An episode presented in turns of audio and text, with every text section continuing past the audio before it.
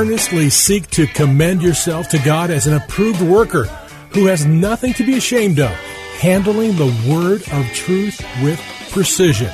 We're glad you're joining us for today's program, A Word from the Word, with your host, Pastor Tom, who will unpack for us the richness and beauty of the Bible's original languages as they bear on key words and concepts from both Testaments. Our hope is that your walk with God will be strengthened and deepened, and both your understanding and application of God's Word will be enriched, and you'll be drawn to love it more and more each day. And now, here's Pastor Tom. Hello, friends. Thanks for joining me today, wherever you might be, in your car, elsewhere on your mobile device, listening with family or some friends, or simply catching the podcast. Well, friends, the Advent Christmas season is fully upon us. Perhaps you're a newbie to the concept of Advent. I had the privilege of growing up in a mainline denomination that celebrated the annual cycle of the Christian year, one of my favorite times of the year being the Christmas season. Well, traditionally, the four weeks leading up to Christmas Day are referred to as Advent. Our English word comes from the Latin adventus and originally stood for the arrival or coming of a notable person, thing, or event.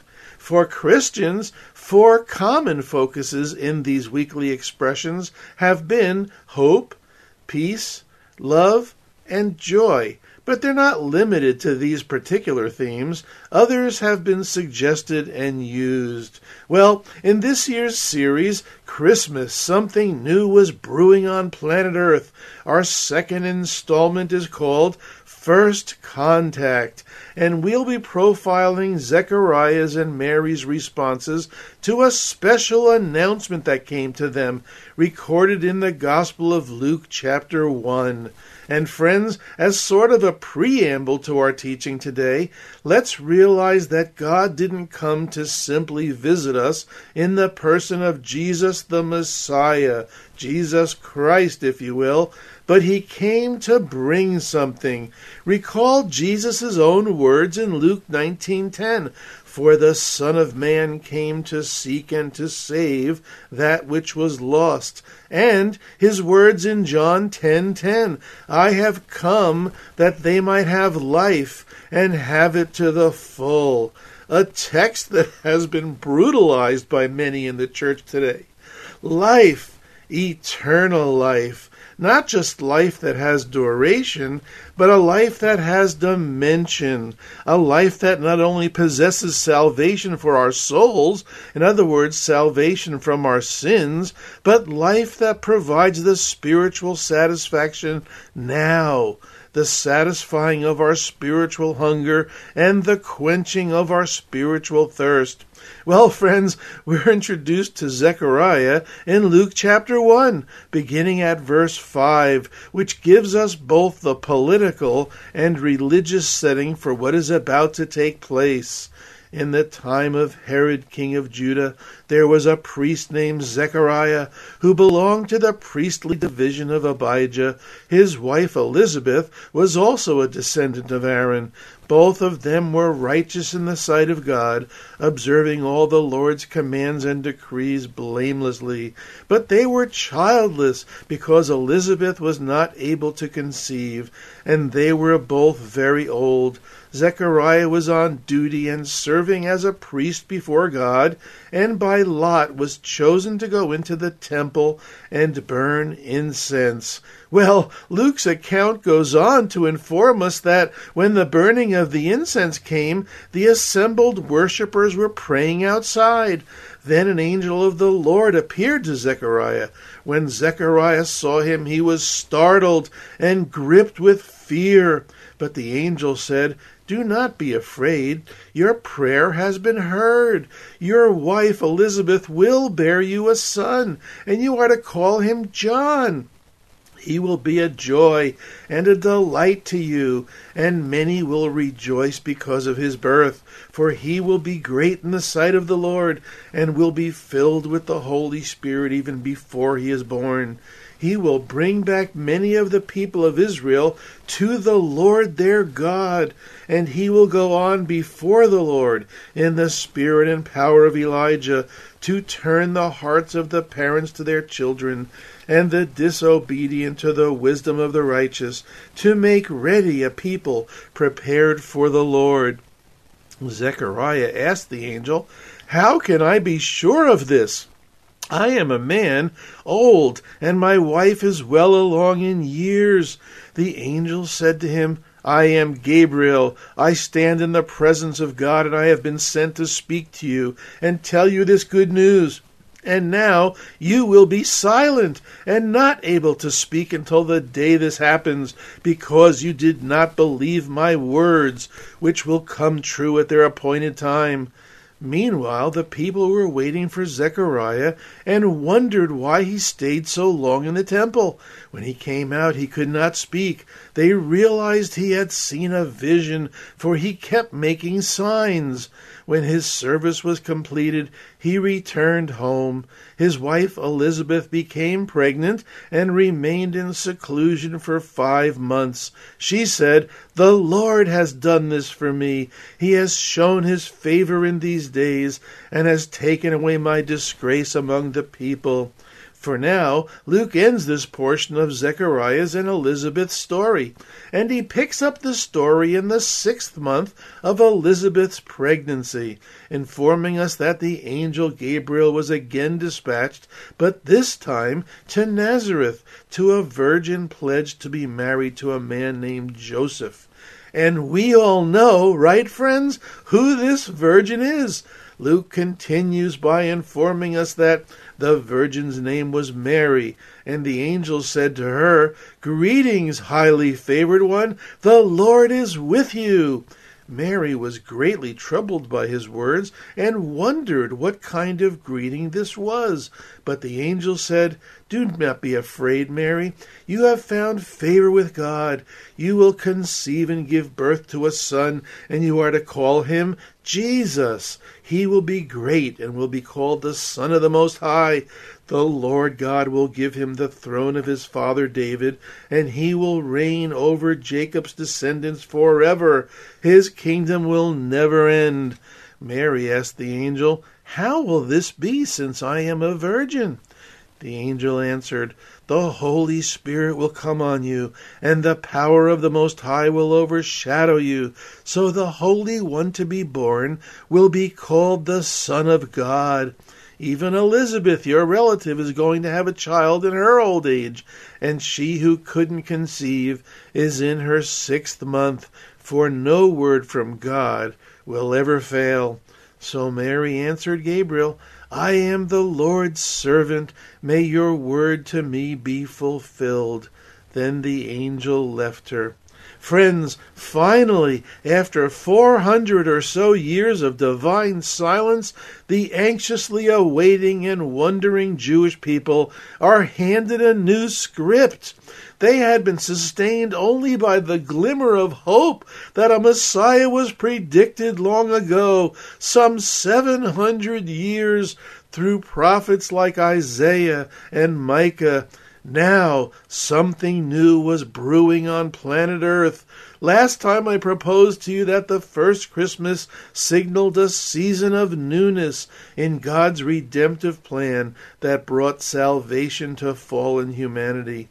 Today and next time I'm going to compare and contrast some of the responses of the actors and actresses who have stepped onto the stage of the great and wonderful drama we've come to know as the Christmas story. The sequence laid out in Scripture suggests that when the curtain opens, Act 1 begins with Zechariah in the temple performing his customary duty of burning incense in the presence of God. As we saw today through Luke's eyes, Zechariah is the first recipient of the angel's prophetic announcement. And friends, six months later, Mary, Joseph's fiancee, so to speak, became the second recipient of Gabriel's prophetic announcement, a profound announcement that she will be the mother of the Son of God, Yeshua, we know him as Jesus, who is to be the long awaited Messiah. Now, what I find most illuminating about Luke chapter 1 is that when we put Zechariah's encounter side by side with Mary's encounter, an interesting pattern unfolds. And in this act of the Christmas drama, we discover lessons that extend way beyond the immediacy of the Christmas drama, lessons we can apply to our lives in the here and now 2,000 years after the first Christmas. Remember, friends, God was inaugurating a new order in the world. Old things were really about to pass away, and something new had really come. Zechariah and Elizabeth were among the very first to be impacted by this season of newness. You see, friends, their priestly descent made them prime examples of the best of the old order. Their prime years of service to God occurred under the Old Testament law. But something new was brewing on planet Earth, and Zechariah's and Mary's season of newness opens Act One of the Christmas drama with their responses to the angelic visitations and announcements. Now, friends, imagine with me for a moment a piece of standard stationery paper divided in half, and Zechariah's stats on the left and Mary's stats on the right. The first thing I want us to notice is the contrast or difference in age.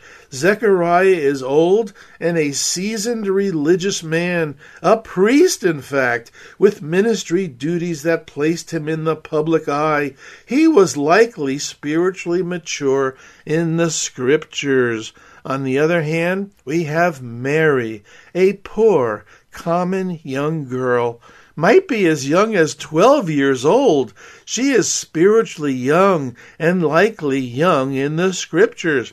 But we know that she has to be somewhat learned in her Hebrew scriptures, since in Luke 1 46 through 53, her song, sometimes referred to as the Magnificat, contains allusions to over 25 scripture references from Habakkuk, the Psalms, the Proverbs, portions of the Torah, and the prophets.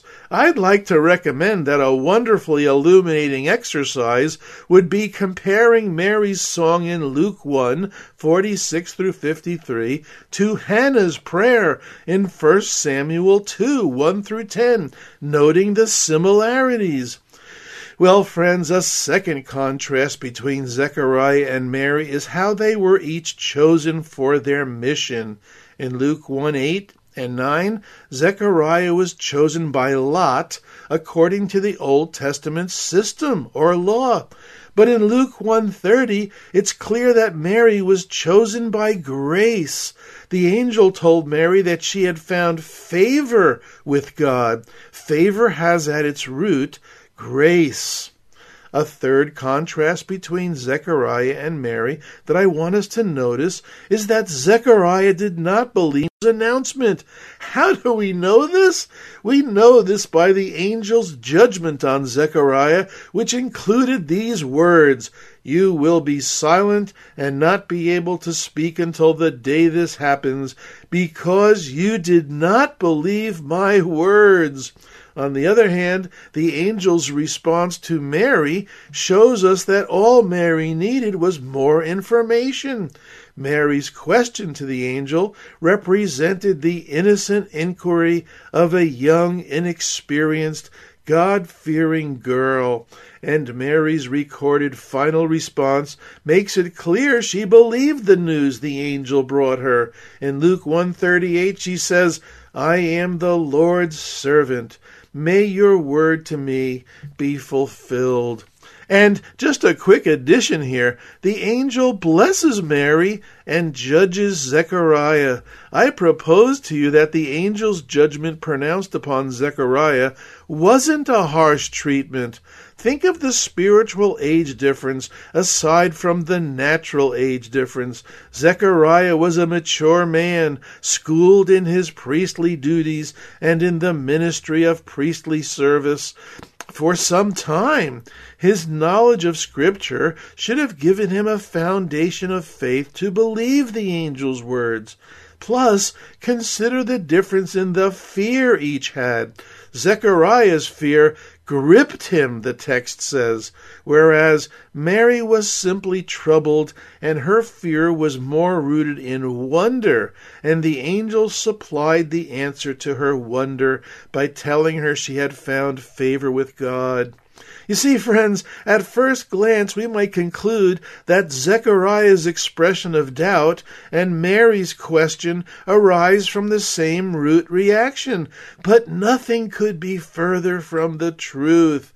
Upon closer inspection, their questioning is different in both meaning and spirit. Zechariah's response reveals the lack of faith on the part of a seasoned spiritual leader, whereas Mary's response represents the inquisitiveness of innocence, in other words, childlike faith. Recall Jesus' own words in Matthew 18 Unless you change and become like children, you will never enter the kingdom of heaven. Therefore, whoever humbles himself like this child is the greatest in the kingdom of heaven. So, excuse me, Zechariah asked for a sign, proof, evidence for what the angel predicted, but Mary, out of genuine curiosity and inquisitiveness, sought to know by what means the angel's prediction was going to be fulfilled.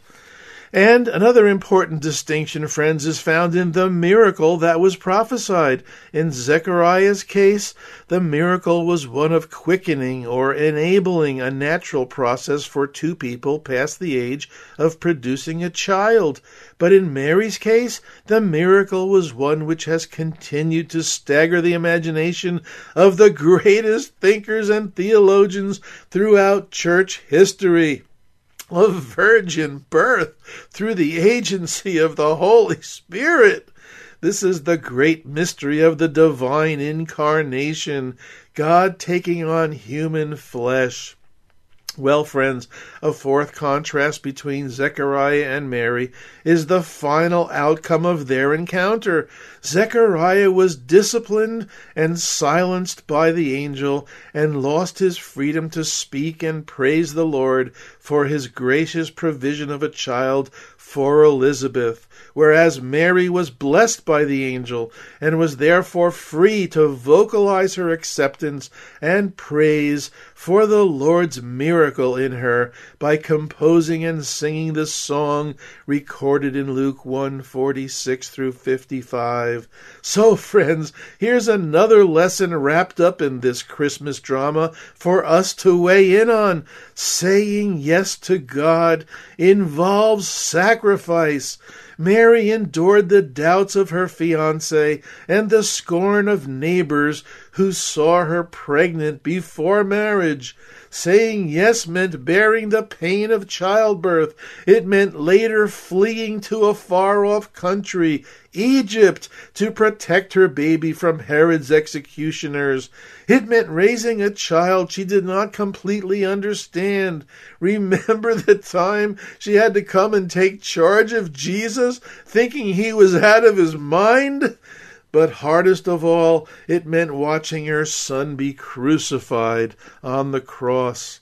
Our last glimpse of Mary, however, shows her among the disciples after the resurrection, praying for the Holy Spirit that Jesus had promised.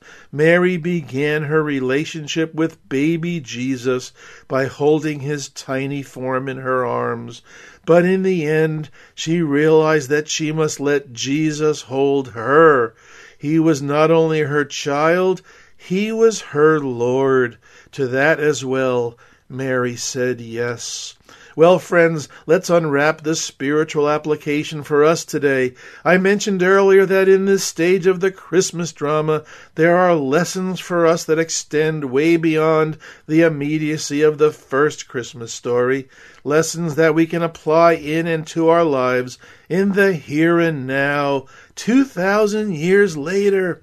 You see, we sometimes have to shake sense into our own selves and realize that Zechariah and Mary were real people with real faith who wrestled with God's will and plan in their lives. They were both confronted with the demise of an old era and the beginning of a new era of revelation. They both had to come to the realization and accept that something new was brewing on planet Earth, and God, through his messenger Gabriel, made first contact with them. Authors Philip Yancey and Tim Stafford, in their personal reflections on Zechariah and Mary, pose some good questions for us to think about. Think about a time in your life when an old era ended and something new began. Perhaps a move, a marriage, a first child, an unexpected child, a new job, the loss of a job, or unplanned job change, a new experience with the Lord. What made or makes the change difficult? What made or makes the change joyful. How was God involved? If God brought a new experience in your life, would you respond like Zechariah or like Mary? Ultimately, friends, all these questions fit neatly under an umbrella question. How would I respond to God's call to be a part of His plan? What if something new arrived on your doorstep, coming from God, announcing a new course of action on your part, a change that maybe you haven't been anticipating, a change that takes you totally by surprise? Well, friends, one of the great aspects of the Advent season is reenacting the anticipation of the arrival of the Messiah. These weeks of preparation actually serve to cultivate in us a sense of anticipating new things from God and not getting stuck in always doing the same thing in the same way. Hey, remember the definition of insanity? Doing the same thing over and over again and expecting different results? Or how about the famous saying by Mark Twain? I love this one. The only person who likes change is a wet baby. Well, perhaps a fitting prayer for this season might be Lord, may the people walking in darkness see the light of Christ in us this season. May they come to realize that the baby Jesus is also the mighty God, the everlasting Father, the Prince of Peace. In the ancient city of David there was born for us a Savior, who is Christ the Lord. Grant us the courage to share this good news that you made personal contact with us and brought us something salvation, forgiveness, and new life. The old has passed away, a new life has come. In Jesus' name, amen. Amen.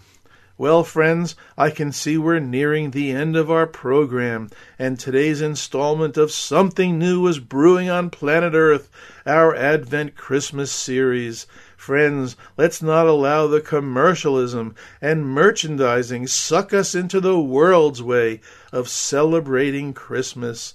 These preparatory weeks before Christmas Day actually help provide a key to recapturing the true meaning of Christmas in our individual, family, and even church lives, and we can proactively prevent the holiday's spiritual reality from being torn away from us as the Jewish people in the first century were anticipating, expecting, and longing for the coming of their promised Messiah, let us develop a personal, family and or corporate sense of anticipation and expectation ourselves and endeavor to build this into our preparation for celebrating Christmas. Today's broadcast will be closing out with an email where you may write me and share your feedback. I'd love to hear how these programs are blessing you or enlightening you. Remember, all program podcasts are freely accessible at faithtalk1360.com. And now, a word from the Word is available on Spotify podcast and Apple podcast. Friends, please consider becoming a financial partner and support team member of A Word from the Word in the coming new year. I'd be grateful. It's listeners like you that help keep this program on the air. Just ask me for the details. Thanks for listening today, friends, and remember, Jesus loves you. I'm Pastor Tom with a word from the Word. Friends, if you would like to let Pastor Tom know what this program has meant to you, email him at a word from the word at minister.com. That's a word from the word at minister.com.